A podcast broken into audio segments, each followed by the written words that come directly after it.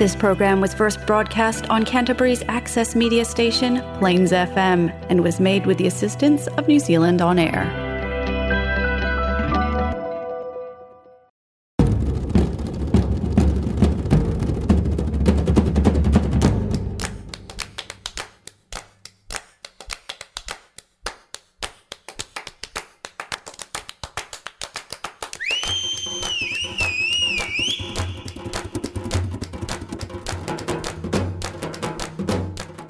ரஹ்மானோ வணக்கம் நேர்களே. நியூசிலாந்தின் தென் தீவின் பூங்கா நகரத்திலிருந்து ஒலிக்கின்ற கலாபம் தமிழ் வானொலி நிகழ்ச்சியுடன் இணைந்திருக்கிறீர்கள். இன்று சித்திரை மாதம் இருபத்தி எட்டாம் தேதி இரண்டாயிரத்தி இருபத்தி மூன்றாம் ஆண்டு தமிழுக்கு சித்திரை பதினைந்து திருவள்ளுவர் ஆண்டு இரண்டாயிரத்தி ஐம்பத்தி நான்கு. உங்களோடு பேசிக் கொண்டிருக்கின்ற நான் கர்ணன் சண்முக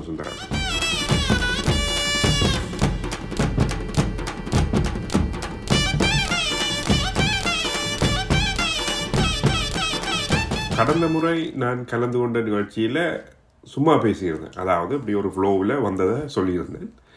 வாழ்க்கையில் வந்து இப்போ அண்டு ரீடு பட்டன் இருந்தால் நல்லா இருக்குமெண்டு எல்லாருமே யோசிச்சிருப்பாங்க. நானும் யோசிச்சிருக்கேன். நம்ம அதை பேசின பிறகு அட இதை இப்படி சொல்லியிருக்கலாமோ? அல்ல இதை தவிர்த்துட்டு கொஞ்சம் மாற்றி அப்படி சொல்லியிருக்கலாமோ? அப்படின்னு சொல்லி சில எண்ண ஓட்டங்கள் வந்துச்சு. வாழ்க்கையில் எல்லாருக்கும் செகண்ட் சான்ஸ் கிடைக்குமா இல்லையா தெரியாது. சரி எனக்கு இன்னொரு நிகழ்ச்சி கிடைச்சிச்சு. அப்போ கடந்த நிகழ்ச்சியில் பேசினதோட கொஞ்சத்தையும் சேர்த்து மேலும் சும்மா பேசலாம் அப்படின்னு சொல்லி தான் இன்றைக்கு வந்திருக்கிறேன். சரி கடந்த நிகழ்ச்சியில் என்னத்தை பற்றி பேசினேன்? ஒரு மீனை பற்றி பேசினேன். மீனை பற்றி தொடங்கி வாழ்க்கையை பற்றி பேசினேன். சரி இப்போ அந்த மீன்லேருந்தே ஸ்டார்ட் பண்ணுவோம். இப்போ இந்த மீன் பிடிக்கிறது அப்படின்றது வந்து வாழ்வாதாரமாக பலருக்கு இருக்குது மீனவர்கள்னு சொல்லலாம். மீன் வந்து ஒரு ஒரு சத்துணவு மனிதர்களுக்கு. ஆனால் அதுவே வந்து இந்த ஸ்போர்ட்ஸ் ஃபிஷ்ன்னு சொல்லுவாங்க. இப்போ நியூசிலாந்தில் பார்த்தீங்கன்னு சொன்னால் அந்த வாய்க்கால்களில் மீன் பிடிக்கிறது ஒரு பொழுதுபோக்காக இருக்குது. அதாவது மீனை பிடிச்சு திருப்பி விட்டுருவாங்க. இதைத்தான் அந்த காலத்திலேயே வைரமுத்து சொல்லியிருக்காரு. சரியா மீன் பிடித்து மீண்டும் ஆற்றில் விட ஆசை அப்படின்னு சொல்லி. ஆனால் அப்பேக்காவது எனக்கு அதில் என்ன அப்படி ஒரு கிக் இருக்குன்னு சொல்லி விளங்கல. ஆனால் இங்கே பார்த்தீங்கன்னு சொன்னால் நிறைய பேருக்கு அது ஒரு கிக் அதாவது ஒரு ஒரு ஸ்போர்ட்ஸ் ஃபிஷ் அதாவது அந்த மீனுக்கு கொக்கியை போட்டு அது பிடிபட்டு அதை திருப்பி அதோட போராடி தூண்டில் வலிச்சு எடுத்துட்டு கொக்கியை கரண்டியில் திருப்பி விட்டுருவாங்க. அப்போ இது வந்து எனக்கு ஒரு புரியாத புதிராக தான் இப்படி இருக்குது இதில் என்ன சந்தோஷம் இருக்குன்னு சொல்லி. அதாவது இப்போ போன நிகழ்ச்சியில் ஒரு பாட்டு கேட்டிருந்தோம். என்னது? தெய்வம் தந்த வீடு. இப்போ அதில் ஒரு வசனம் வரும். கொன்றால் பாவம் தின்றால் போச்சு போடி தங்கச்சின்ட்டு. அதுதான் என் கட்சி அப்படின்னு சொன்னால் அதே கட்சி தான் நான் அதாவது ஒரு உயிரை வதைக்கிறேன்னா கொல்றேன்னா அதை நான் சாப்பிட்டுறேன் அதுக்கு அதே அந்த தேவைக்காண்டி தான் நான் அதை வதைக்கிறேன் அது அதுவே ஒரு பிரச்சனைக்குரிய விஷயம் ஏன்னா குருவிக்கு சாப்பாடு போடுறேன் ஆனால் சிக்கன் தான் சாப்பிட்றேன் நாய் பூனை எல்லாம் ஆ- ஆசையா வளர்க்குறோம் பிள்ளைகளுக்கு சமனாக வளர்க்குறாங்க இங்க ஆனால் பார்த்தீங்கன்னு சொன்னால் அதை மாடு ஆடு எல்லாத்தையும் பாராபட்சம் இல்லாமல் அடித்து சாப்பிட்றோம் அப்படிதான் எங்களோட டிசைன் மனுஷன் டிசைன் அப்படி இருக்குது அதை பற்றி கொஞ்சம் த பிறகு பேசுவோம். இப்போ மீனுக்கு திருப்பி வருவோம். இப்போ இந்த மீன் என்ன செய்வாங்கன்னு சொன்னால் இப்போ தூண்டில் இருக்கிற அந்த முள் இருக்குது தானே அந்த முள் வந்து ஒரு பக்கத்தில் போயிட்டு திருப்பி வராத அளவுக்கு அந்த கொக்கி இருக்கும். அதாவது இரண்டு பக்கமும் கூறாக இருக்கும். அதாவது மீனின் தாழையில் குத்திட்டேன்னு சொன்னால் மீன் உதறினாலும் வந்து திருப்பி போகாது. அதாவது பின்பக்கமாகவும் இருக்கும். நாம் தூண்டில போடைக்க வந்து மாறி அந்த முள் முள்ளு வந்து கையில் குத்திட்டேன்னு சொன்னால் அது தர்ற வலியிலேருந்து விளங்கும். ஓகே மீனுக்கும் எப்படி அது வலிக்கும் அப்படின்னு சொல்லி. அதாவது இப்போ அது டிசைன் அப்படின்னு சொன்னால் ஒருக்கா போயிட்டு மீன் உதர்னா வந்து அது திருப்பி வெளியில் வர மாதிரி தான் அந்த டிசைன் இருக்கு. ஒருக்கா கடிச்சிட்டா அவ்வளோதான் அப்படி உதறி வெளியில் போகிறோன்னு சொன்னால் அது தசையை பிச்சு கொண்டு தான் வந்து அது வெளியில் போகும். அப்போ அது மீனுக்கு வலி. சரி அப்போ மீனை பிடிக்கிறீங்க. மீனை பிடிச்சிட்டாங்க. பிடிச்சிட்டு அதை வந்து போராடும் அந்த நூலோடு. அப்போ அது வந்து சில நேரம் விட்டு கொஞ்ச நேரம் விட்டுட்டு திருப்பி சுற்றி கொஞ்ச நேரம் விட்டுட்டு திருப்பி சுற்றி அப்படி அப்படி தான் எடுத்து கொண்டு வருவாங்க. அப்போ அந்த மீனை பிடிக்கும்போது அந்த வாலில் பிடிச்சு அடி வயிற்றுல பிடிச்சு பக்குவமாக தூக்கோடும் அப்படின்னு சொல்லி தான் அந்த மீனை காயப்படாமல் தூக்குறதுக்கு அப்படி ஒரு வழி இருக்குது அப்படி தூக்கிட்டு அதை பார்த்தோட ஃபோட்டோ ஒன்று எடுத்துகிட்டு திருப்பி அதே மீனை வந்து அப்படியே வாழை பிடிச்சி உள்ளே விட்டுருவாங்க. ஆனால் எனக்கு ஒரு சந்தேகம் இருக்குது. இந்த மீன் வந்து இப்போ வாய் கழிஞ்சிருக்கும். ஏதோ ஒரு வகையில் வந்து உள்ளுக்கு அதுக்கு ஒரு காயம் இருக்கும். அப்பேக்கு அந்த மீன் வந்து ஓடினாலும் சில வழிகளில் கொஞ்ச நேரத்தில் அது வந்து செத்து போகலாம். பார்த்தீங்கன்னு சொன்னால் அந்த அந்த வாய்க்காலில் வந்து சில மீன்கள் செத்து மிதக்கும். என்னன்னா அந்த அந்த பிடிக்கும் போது அவருடைய அந்த பூவன்னு சொல்லுவாங்க. அந்த சுவாச தொகுதியையோ அல்லது வேறு எது விதமோ பாதிப்பா அல்லது இறுக்கி பிடிச்சி ஏதாவது ஒரு பாதிப்பு வந்துட்டால் அந்த மீன் வந்து செத்துடும். அப்போ இது வந்து ஒரு விளையாட்டு அதாவது ஸ்போர்ட்ஸ் ஃபிஷ்னு சொல்லுவாங்க அதை இப்போ ட்ரவுட் என்ற மீன் வந்து ஒரு ஸ்போர்ட்ஸ் ஃபிஷ் அதை பிடிச்சு இப்படி ஃபோட்டோ எடுத்துட்டு திருப்பி உள்ளுக்கு விடுறாரு அப்போ இதில் வந்து மனசருக்கு இன்னும் சந்தோஷம் இருக்குது எனக்கு தெரியல. அந்த மீனை பிடிக்கிறீங்க அந்த மீனை கஷ்டப்படுத்துறீங்க சரி ஓகே இது சாகமா இல்லையான்னு தெரியாது. என்ன பொறுத்தவரை நான் அந்த மீனை பிடிக்கிறேன்னு சொன்னால் அதை நான் உண்பதற்காக தான் பிடிப்பேன். அதை பிடிச்சு அதை வதைச்சு திருப்பி அதை தண்ணிக்க விடுறதுல வந்து எனக்கு எந்த சந்தோஷமுமே இல்லை. அதில் வேறு மனுஷர்களுக்கு வேறு மனிதர்களுக்கு நிறைய சந்தோஷம் இருக்குது மன்னிக்கணும் அப்போ அது அது ஏன்னு சொல்லி எனக்கு விளங்கலை. சரி இப்போ இந்த இதை இதை தொடர்ந்து ஒரு நாங்கள் ஒரு பாட்டு ஒன்று கேட்போம். பாட்டு ஒன்று கேட்டுட்டு தொடர்ந்து பேசுவோம். இந்த பாட்டை பற்றியும் ஒரு சின்ன விஷயம். இப்போ ஒரு பாட்டு ஒன்று கே கேட்க என்னுடைய இந்த பாட்டை பற்றின அதாவது இசை இசையை பற்றின அறிவு வந்து மிகவும் மட்டமானது. பெரும்பாலும் தமிழ் பாடல்களை கேட்டு தான் நான் வளர்ந்துருக்கிறேன். நம்ம இந்த இசை அறிவு வந்து இந்த தமிழ் சினிமா பாடல்கள்ன்றதுலேயே ஒரு தொண்ணூறு வீதம் இருக்குன்னு சொல்லலாம். இப்போ கர்நாடக சங்கீதம் என்ற ஒரு துறையில் வந்து நாங்கள் சிறு வயசில் ஓகே சாபா சரிகம பதனின்னு பாடுறதுக்காக ஒரு ஒரு ஆசிரியர்கிட்ட போயிருந்தேன். ஆனால் கொஞ்ச நாளையே அந்த ஆசிரியர்னே துரத்தி விட்டேன். உனக்கு இது சரி வராது அப்படின்னு சொல்லி. எனக்கு இந்த இந்த ராகம் தாளம் தாளம் தெரியும். ஆனால் அந்த ராகம் எல்லாம் என்னென்னு பிடிக்கிறாங்கன்னு சொல்லி தெரியாது. ஆனால் இசையை ரசிப்போம். சரி அப்போ அப்படி வந்து நான் பெரும்பாலும் கேட்குறது வந்து தமிழ் சினிமா பாடல்கள். சில பாடல்கள் வந்து கேட்டோட வந்து உங்களுக்கு டக்கண்ட் ஒரு அந்த பாடல் பிடிச்சிடும் ஏனோ ஒரு இனம் புரியாத ஒரு ஒரு உணர்வில் அந்த பாடல் வந்து பிடிச்சிடும் ஒன்று வந்து குரலாக இருக்கலாம் அல்லது இசையாக இருக்கலாம் வந்து வரியாக இருக்கலாம். சில நேரம் பார்த்தீங்கன்னா குரல் இசை வரி மூன்றும் வந்து சேர்ந்து வந்து டக்குன்னு வந்து ஒரு ஈர்ப்பை வந்து அந்த பாடலுக்கு கொடுத்துரும். அதுக்கு பிறகு நான் என்ன செய்வேன்னு சொன்னால் அந்த பாடலை பாடினவரை பெரும்பாலும் எனக்கு தெரிஞ்சிருக்கும். அப்படி இல்லாமல் அது ஒரு புது குரலாக இருந்தால் அந்த குரல் யாருடையன்றது தேடுறது. அல்லது அந்த வரி வந்து நல்லா இருந்தால் அந்த வரி யாருடையதுன்னு தேடுறது. இந்த குரல் யாருடையதுன்னு தேடிட்டு அவர் வேறு என்ன பாட்டு பாடி இருக்கிறாருன்னு பார்க்குறாரு அதில் பார்த்தீங்கன்னா சில நேரம் அந்த பாடலும் வந்து அதே குரலில் வந்து இனிமையாக இருந்திருக்கும். அப்படி நான் கேட்ட ஒரு பாடல் இப்போ வந்து பிளேலிஸ்டில் இருக்குது. ஆனால் எல்லா டைம்லேயும் கேட்குறது இல்லை அந்த ஒரு மூட் வரைக இந்த பாட்டு வந்து எப்போவுமே கேட்குறது. ஆஹா காதல் கொஞ்சி கொஞ்சி பேசுதே அப்படின்னு சொல்லி ஒரு பாட்டு. மூன்று பேர் மூன்று காதல் என்ற ஒரு திரைப்படத்தில் இடம்பெற்றது யுவன் சங்கர் ராஜாண்டை செயல். இதே திரைப்படத்தில் இன்னும் வேற தரமான பாடல்களும் இருக்குது. இந்த பாடல் என்னன்னு சொன்னால் அந்த ஒரு வரி ஒன்று வரும். உன்னை பார்ப்பதை நான் அறியேன் உன்னை பார்க்கிறேன் வேறறியேன் சொல்லி. அப்போ அதை வந்து அந்த வரி எழுதினவர் வந்து முத்துக்குமார் அந்த பாடினவர் வந்து நந்தரி ஸ்ரீகர். அப்போ இந்த பேர் வந்து இந்த குரல் எங்கேயோ கேட்ட மாதிரி இருக்கே அப்படின்னு ஒரு உணர்ச்சியில் வந்து அந்த பேரை வந்து நான் தேடினேன். இந்த பாட முதல் கேட்க. அதுக்கு பிறகுதான் வந்து அந்த நரம்பூக்கள் தேடும் திருத்தும்பியேன்னு சொல்லி இன்னொரு பாட்டு இருக்குது அந்த பாட்டும் வந்து அவன்கிட்ட பாடின ஒரு வித்தியாசமான ஒரு மயக்கிற குரல் என்று சொல்லலாம். சரி இந்த பாட்டில் கேட்டு பாருங்கள் கேட்டு பார்த்துட்டு மீண்டும் நாங்கள் பேசுவோம். ஆஹா காதல். கொஞ்சி கொஞ்சி பேசுதே.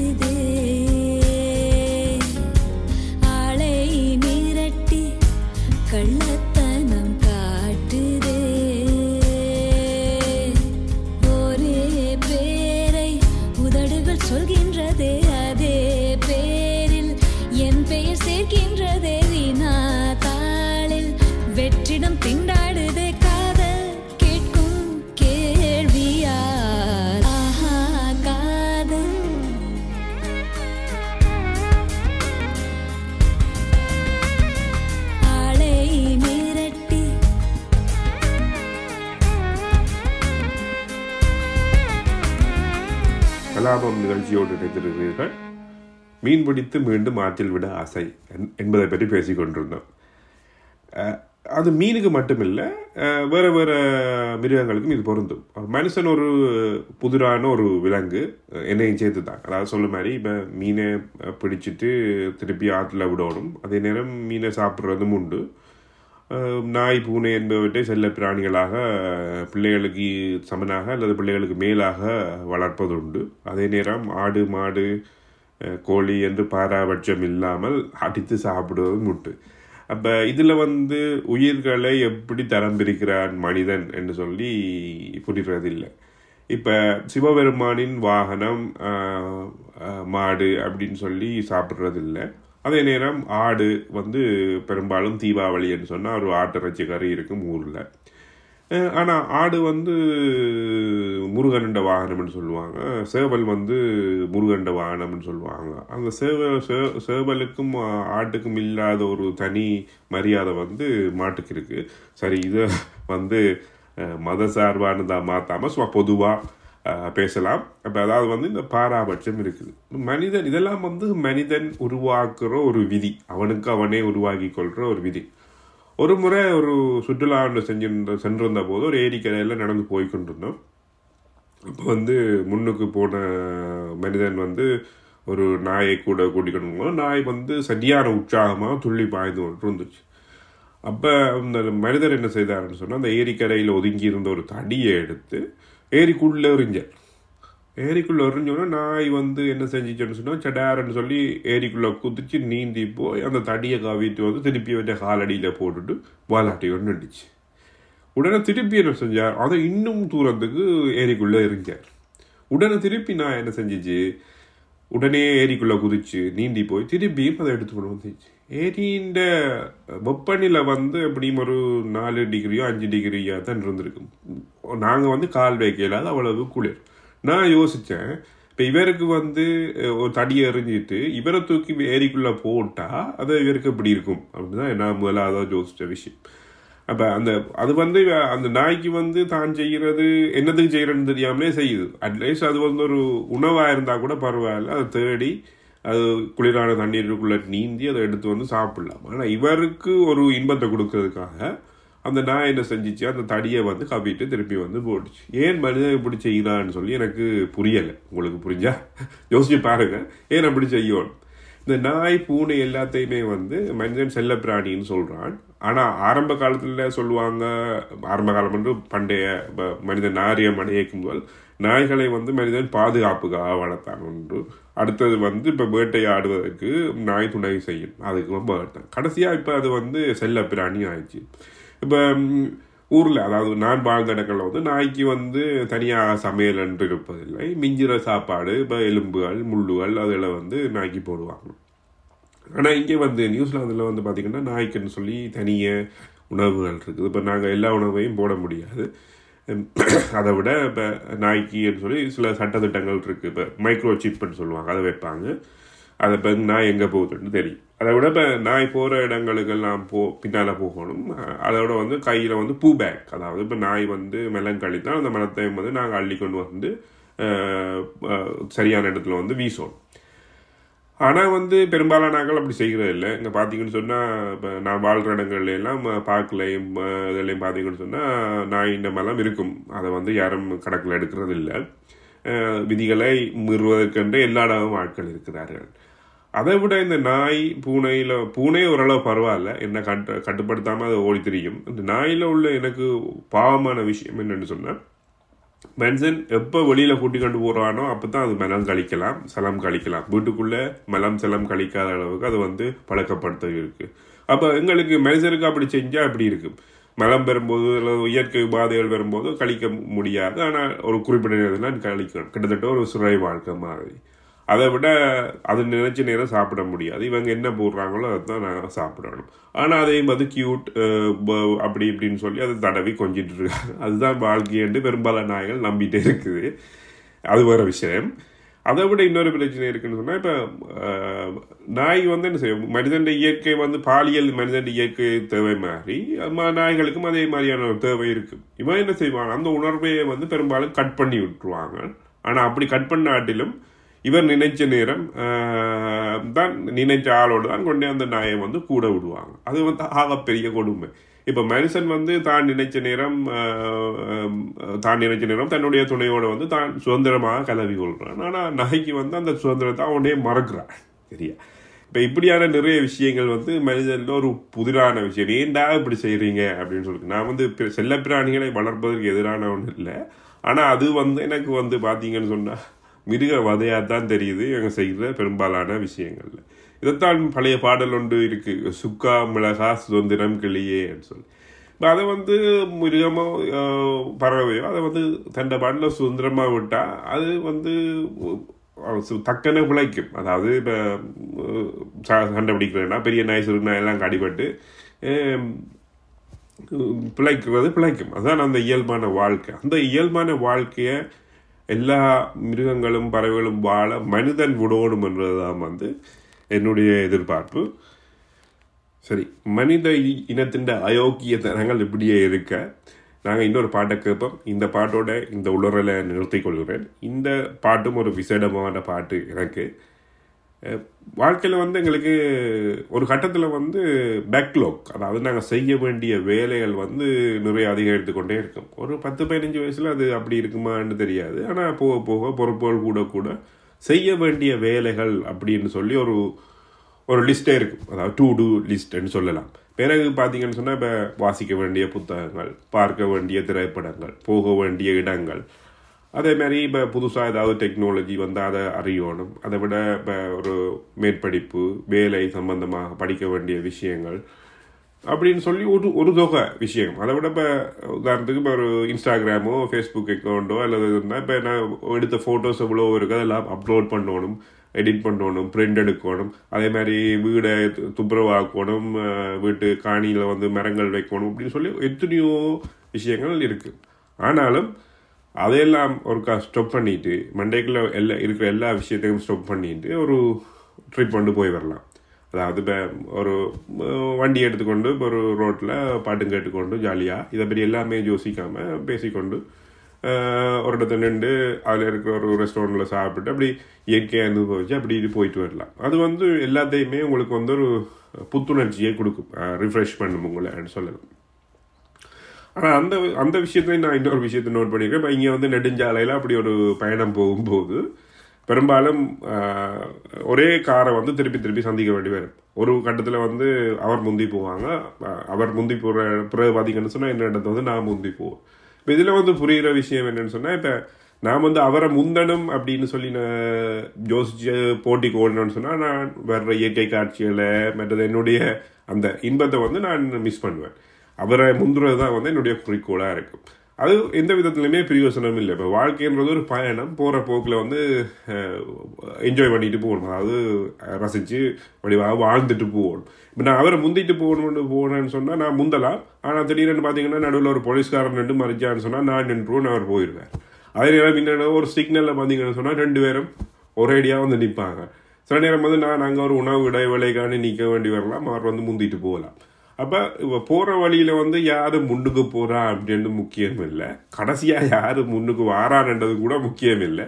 அதை போகிற வழியில் அந்த வாழ்க்கை வந்து எங்களோட பயணம் தான். அந்த பயணத்தை வாழ்ந்துட்டு போகணும் என்றதான் வந்து இன்றைய தத்துவம். சரி அப்படியான ஒரு பயணம் ஒன்று போவைக்க ஒரு வீதி வழி பயணம் ஒன்று போவைக்க இந்த பாட்டு கேட்டேன்.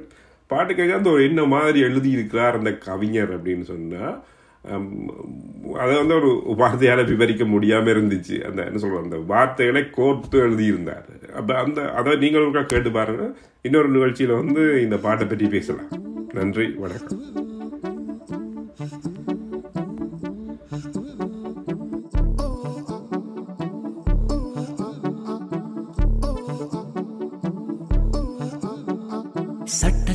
சடவென மழை முளைக்கும் சொட்டும் துளி அழகினில் கடல் முளைக்கும். திக்கு திக்கு திக்குவன தீ முளைக்கும் தித்தித்திடும்படி மலை தேன் முளைக்கும். சட்டச்சட சடவென மழை முளைக்கும் சொட்டும் துளி அழகினில் கடல் முளைக்கும். திக்கு திக்கு திக்குவன தீ முளைக்கும் தித்தித்திடும்படி மலை தேன் முளைக்கும். பசி முளைக்கும். பருகிடும் வெறியினில் புது ருசி முளைக்கும் உயிர் வெளி நடுகினில். நெருப்பின் நரல் தெரிக்கும் படி முளைக்கும். காதல் காதல் காதல் காதல் காதல் காதல். இந்த காதலை நான் அடைய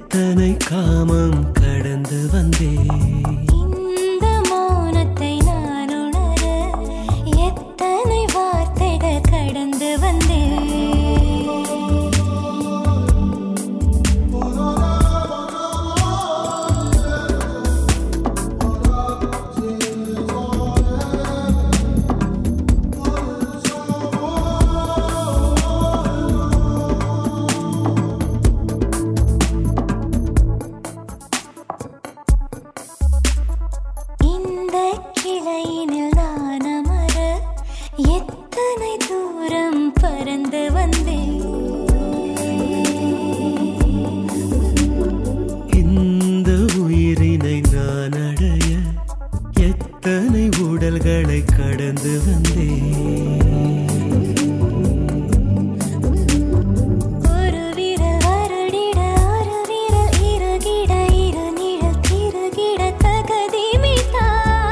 சிறு உரசலில் உயிரணு நெரிசலில் கலவர